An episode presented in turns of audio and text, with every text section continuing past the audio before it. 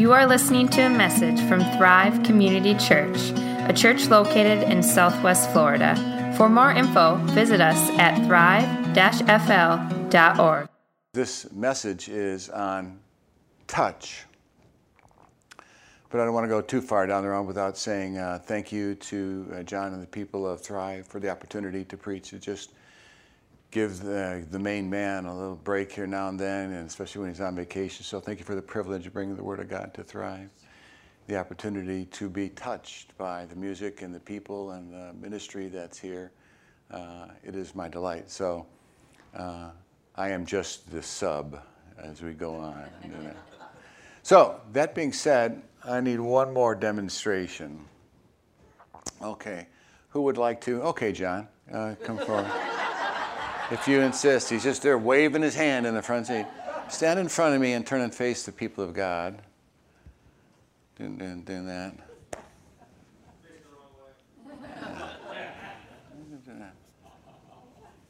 So, you see any difference in John yet? Keep going. he's, he's got some tension in his shoulders, yeah. He's doing that. So, what is being communicated to John? He, he doesn't like being what? Oh, yeah, that's sure. Yeah, he's never used to being in public. Yeah. What's being communicated to John? I'm married to a physical therapist. So I have learned, absolutely. So not only that, just again, more bonus material. Her physical therapy class, their motto was physical therapist rub you the right way. I said, I have to make that woman my, my wife. That's amazing. We actually, we were married by then.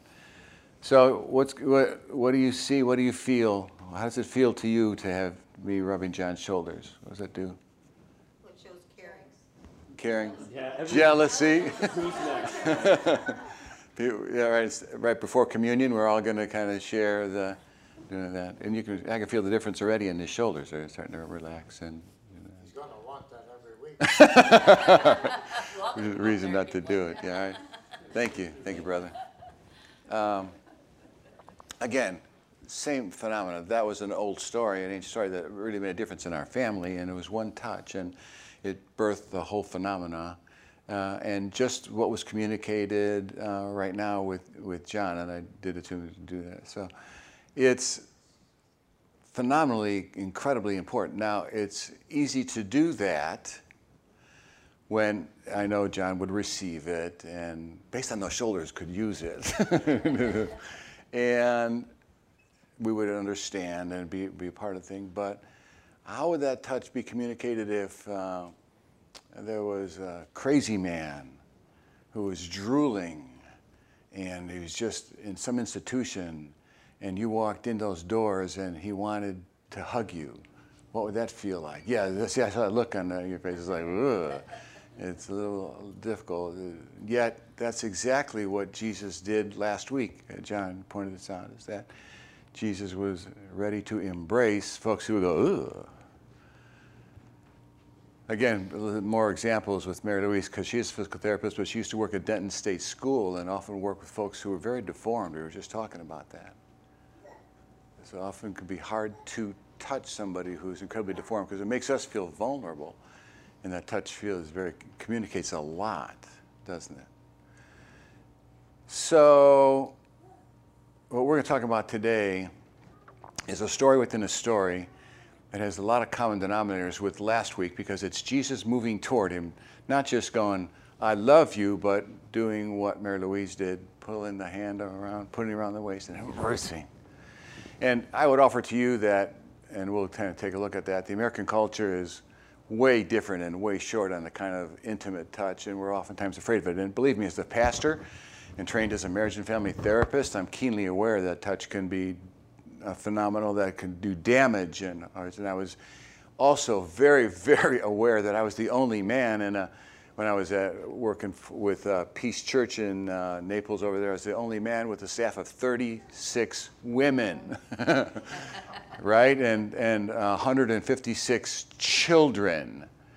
That touch had to be very cautiously delivered, and I was very, very certain to make sure any touch occurred in public venues, and I was careful, but it was a little, but when kids would see me, they would come running up to me, not all of them, but a few, and grab my leg, running it through. So they, they weren't all programmed into the keep away and don't do that. They were doing it. So it would be like I'd be cautious in hugging somebody, and the kid would be grabbing onto my leg, and I'd bend down. And, and so we're going to take a look at the way Jesus embraces not just foes who are ready for a shoulder rub or a hug, but the unembraceable, the untouchable. This story within a story is where we're going the transformational power of Jesus' touch.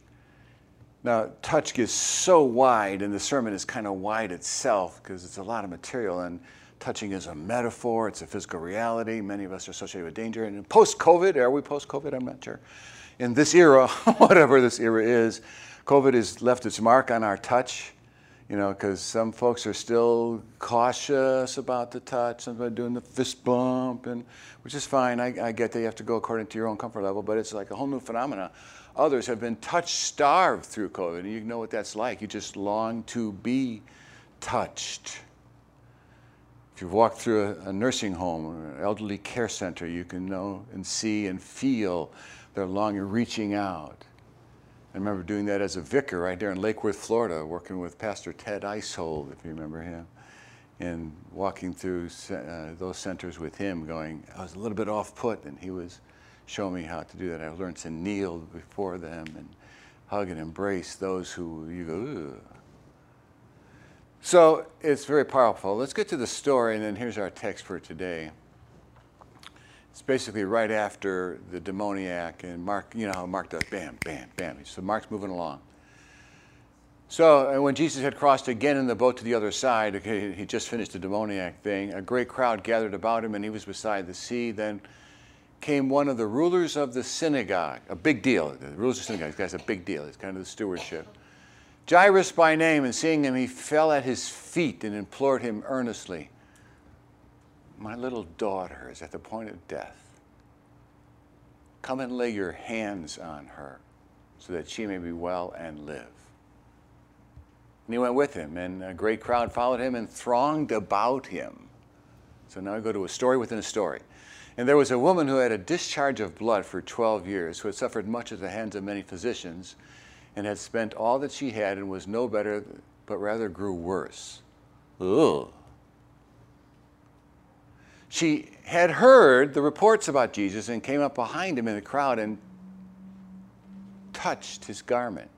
For she said in her own mind, If I touch even the garments, I will be made well. And immediately, there's Mark's favorite word, immediately the flow of blood dried up and she felt in her body that she was healed of her disease. And Jesus, perceiving himself the power had gone out from him, immediately turned around into the crowd and said, Who touched my garments? And his disciples said to him, You see the crowd pressing about you, and yet you say, Who touched me? I love the indignant disciples as though they could be indignant. And he looked around to see who had done it.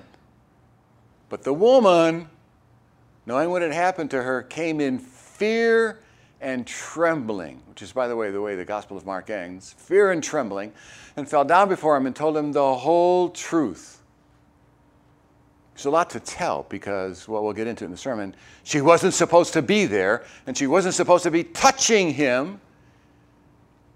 Told him the whole truth. And he said to her, Daughter, we're going to go back to this. Daughter, the only time this is recorded in the Gospel of Mark. Daughter, your faith has made you well. Go in peace and be healed of your disease present tense. Remain healed of your disease. While he was still speaking there, there came from the ruler's house someone who said, Your daughter is dead.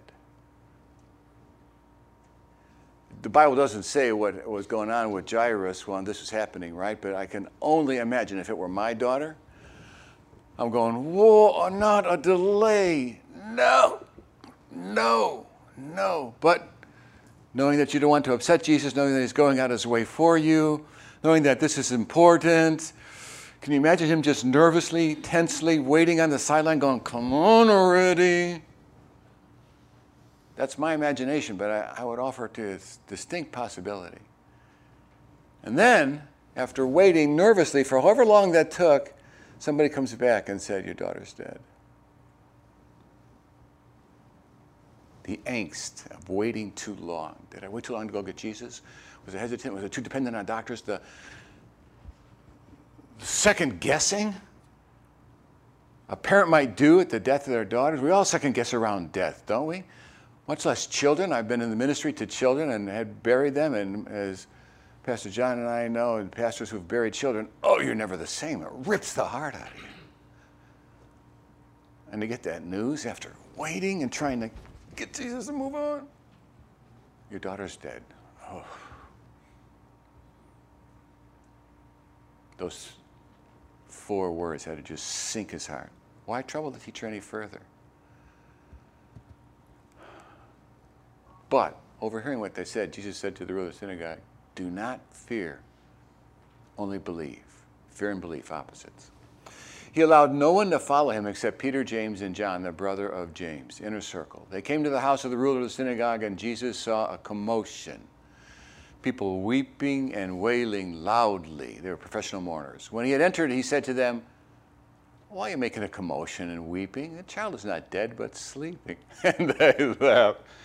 They laughed at him. They laughed, but he put them all outside and took the child's father and mother and those who were with him and went in where the child was. Taking her by the hand, touch, taking her by the hand, he said to her, Talitha Kumi, which means, when translated out of Aramaic, little girl, I say to you, arise. And immediately, Mark's favorite word, immediately the girl got up and began walking for she was 12 years of age. And they were, you guessed it, immediately overcome with amazement. And he strictly charged them, and no one should know of this. And he told them to give her something to eat, which is an odd, odd thing to say since all of the mourners, all of the community, all of the people who saw Jesus were going but Jesus goes, keep this between you and me when her very walking existence would be an illustration that something big happened. And he cares for her physical element. Give her something to eat. Boy, there's a lot there. The sermon's going to have an intermission. We will serve refreshments. If I'm doing that, you've been warned. Well, let's go. If you take a look, touch is so woven into our culture. Uh, songs with touch in the title, the Hollies, Magic Woman Touch. Uh, oh, I had uh, my favorite, which is, didn't make the cut, The Doors. Remember The Doors? Come on, come on, come on, touch me, babe. Can't you see that? I'll stop singing, I'm sorry. So, all right, so point being, touch is in our music and our culture. It's just a part of who we are. There's also a lot of history and mythology of touch. I thought this was kind of interesting from the uh, Greek sort of philosophers in history. In Homer's Odyssey, Odysseus visiting Hades tries to hug his dead mother Anticlea so that they might find a frigid comfort in shared tears. It's interesting that they offer no comfort for the dead in the culture. But Anticlea is now a lifeless husk as she slips through his arms like a hologram. The Homeric underworld is a place of permanent lockdown where the dead live on as unreachable, self isolating ghosts. right. But that's the background culture into which Jesus is now arriving, where the dead wish they could hug and just can't get their arms around somebody. It's Just self isolating ghosts, which is interesting too. There's a book by C.S. Lewis called The Great Divorce, which is about a fantasy bus trip from hell to heaven. Speak up. From hell to heaven. And what hell is, according to C.S. Lewis, is a place before the end times where people just keep moving apart from each other, growing further and further isolated. No touch. So uh, that's the background of, of this phenomenal touch Current culture, Philip Pullman in his Dark Mysteries trilogy echoes the scene in its last book, The Amber Spyglass. Lyra tries to hug her friend Roger in the world of the dead, but he passes like cold smoke through her arms. Kind of picks up on that whole theme. So even today's culture and authors kind of do that like it's hell to not be touched, to not find an embrace.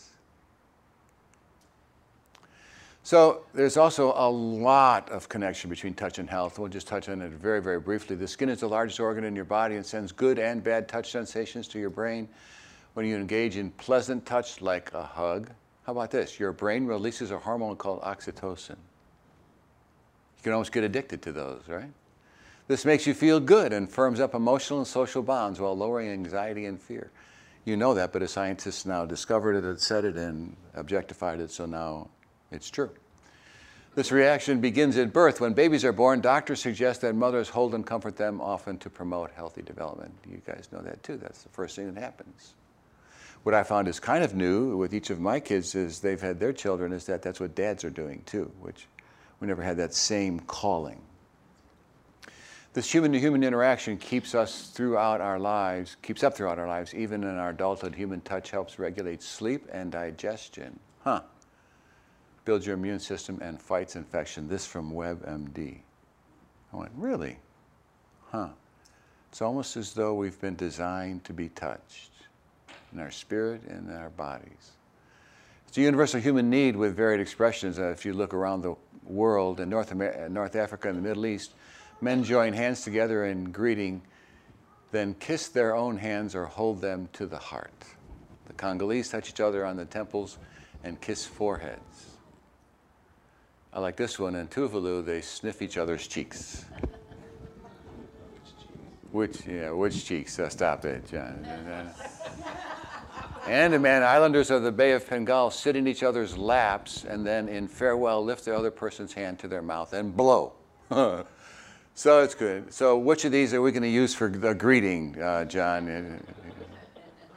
And all of which is to say, varied in forms of expression, but all cultures that we know of anyway have some form and degree of touch. I remember watching the Olympics, and the Russian men would do what with each other?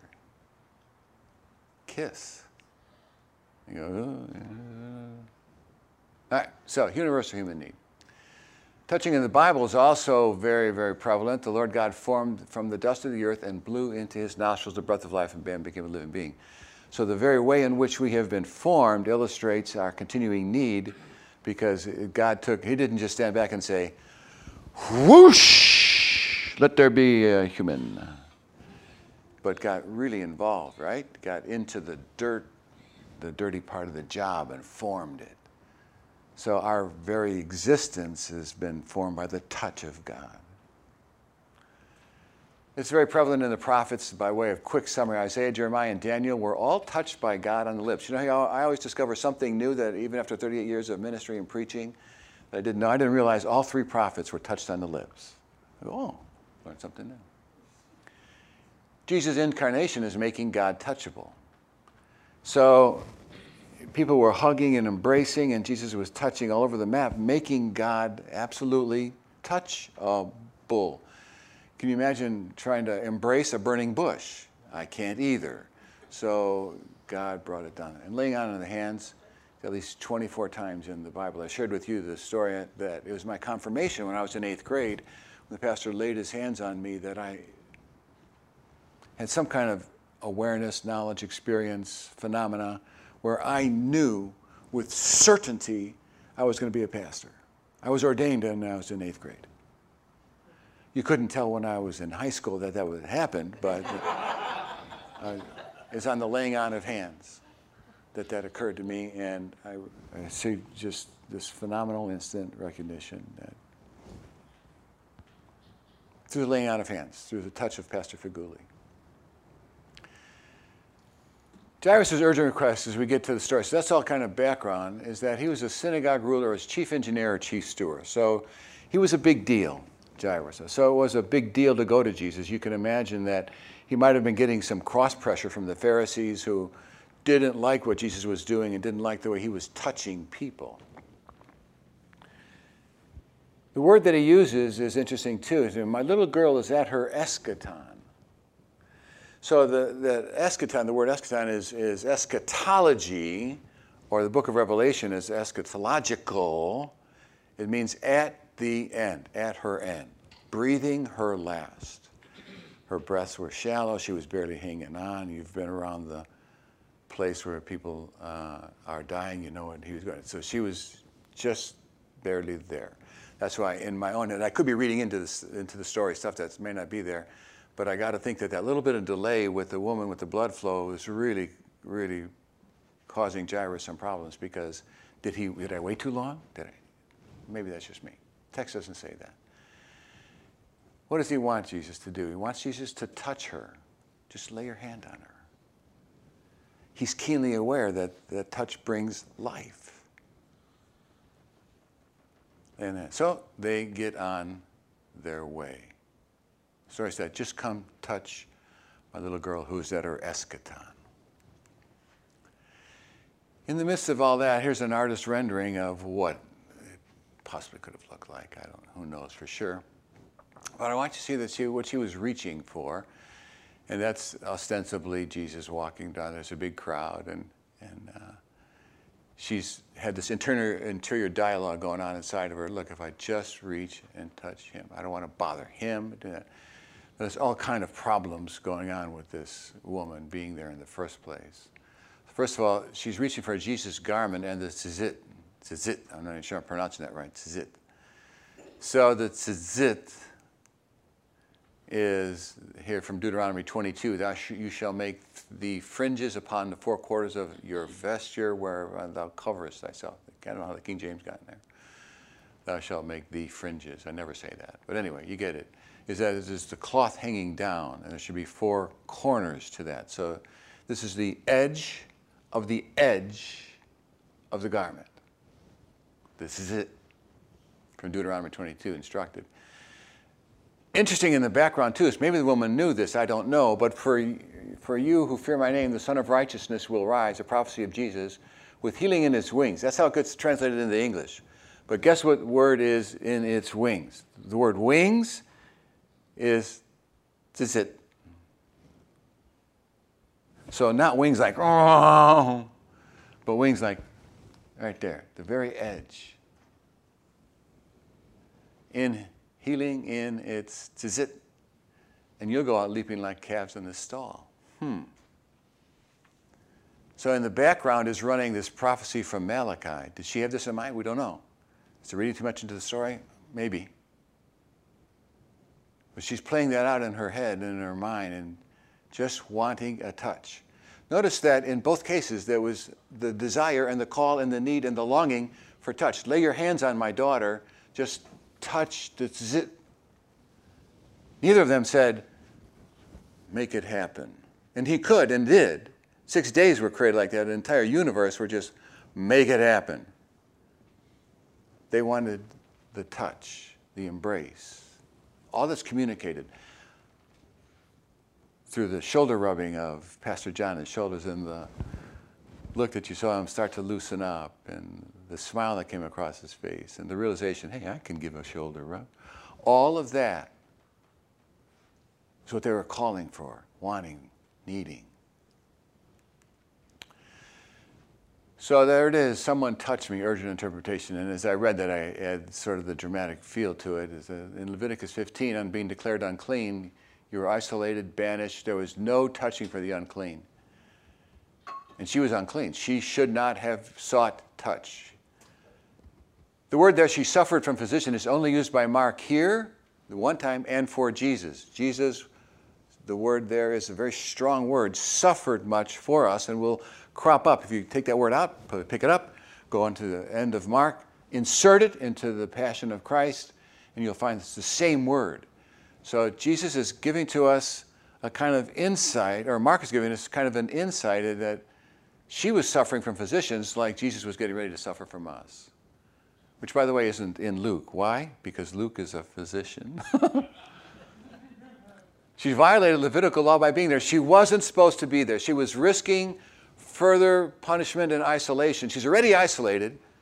She's already wondering whether this is God's punishment. She can't get through to the doctors. They're not helping, they're making things worse.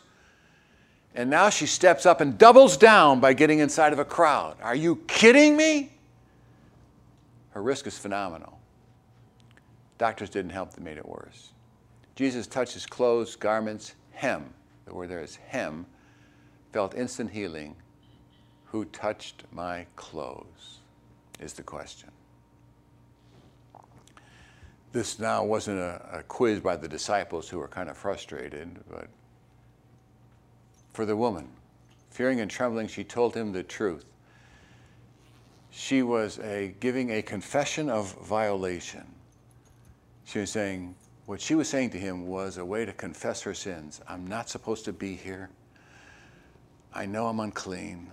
I know I'm at wit's end. I am sorry. I just, I'm sorry. It's the context for her. And again, daughter, only time in Mark that it's used. Daughter. He sees what happened to her as a way to connect in faith.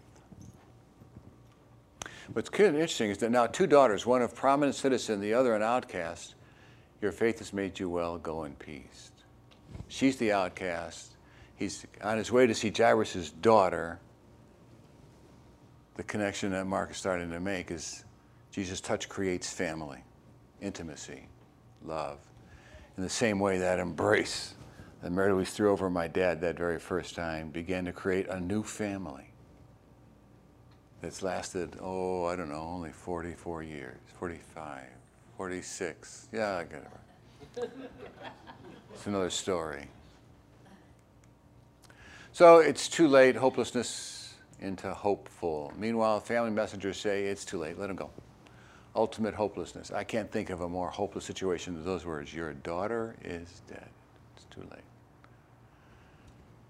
Don't be afraid is the opposite of believing. And so Jesus wants the inner circle witness. This is one of three times in the Gospel of Mark that he chooses the inner circle. So this is big, this is powerful, this is humongous. What Jesus is doing is creating an intimate setting in which to receive the daughter.